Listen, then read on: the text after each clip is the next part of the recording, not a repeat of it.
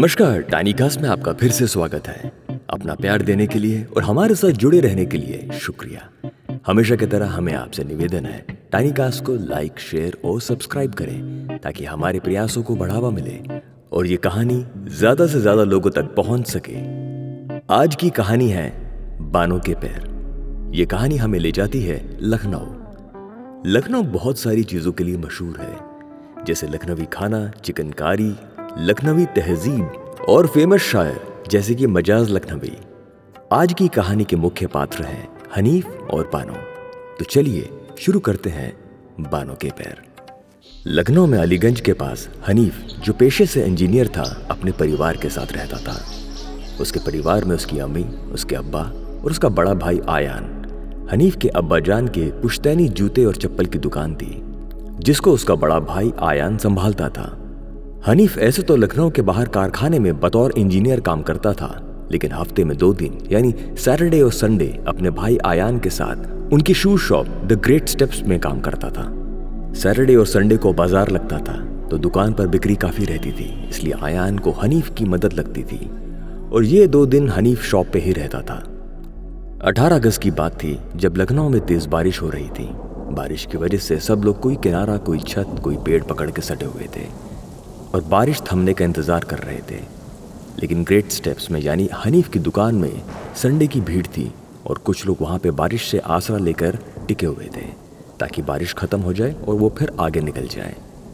उसी भीड़ में, बानो, पहली बार ग्रेट स्टेप्स फुटवेयर में आती है। बानो ने नकाब पहना हुआ था। वो अपनी छोटी बहन फराह के साथ थी। इन्हें अटेंड करने के लिए हनीफ आया। भीड़ के कारण हनीफ का ध्यान दुकान में घुसे लोगों पे ज़्यादा था। पर वो जल्दी जल्दी बानो के सामने कालीन पर बैठ जाता है और दोनों बहनों से पूछता है, क्या पसंद करेंगी आप?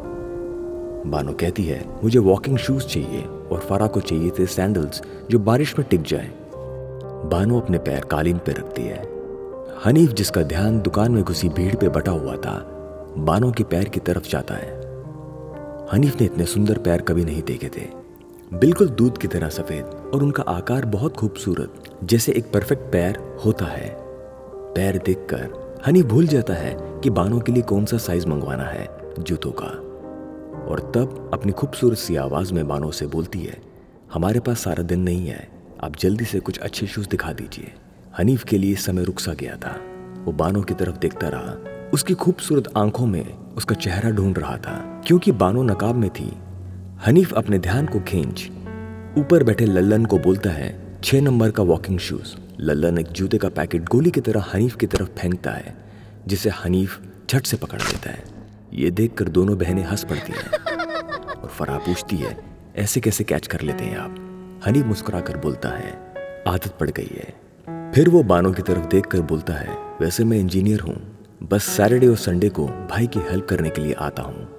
वो मुस्कुराता हुआ बानो और फरा को शूज़ और सैंडल्स ट्राई करवाता है। हनीफ के लिए उस वक्त सिर्फ़ दुकान में वो था और बानो थे। बाकी सब कुछ बेवजह था। अगर लल्लन, आयान और दुकान पे लोगों की भीड़ थी तो उनसे हनीफ बेखबर था। हनीफ ने जूते पैक करके बानो को दिए। उसके मन में चल रहा था, वो पूछ ले बानो के बारे में। लेकिन कहीं उसे ये भी लग रहा था कि शायद ये गलत होगा। इसी कश्मकश में हनीफ रह जाता है और बानो और फारा अपने जूते लेके निकल जाते हैं। इस कहानी में आगे क्या हुआ, जाने के लिए सुनते रहें बानों के पैर।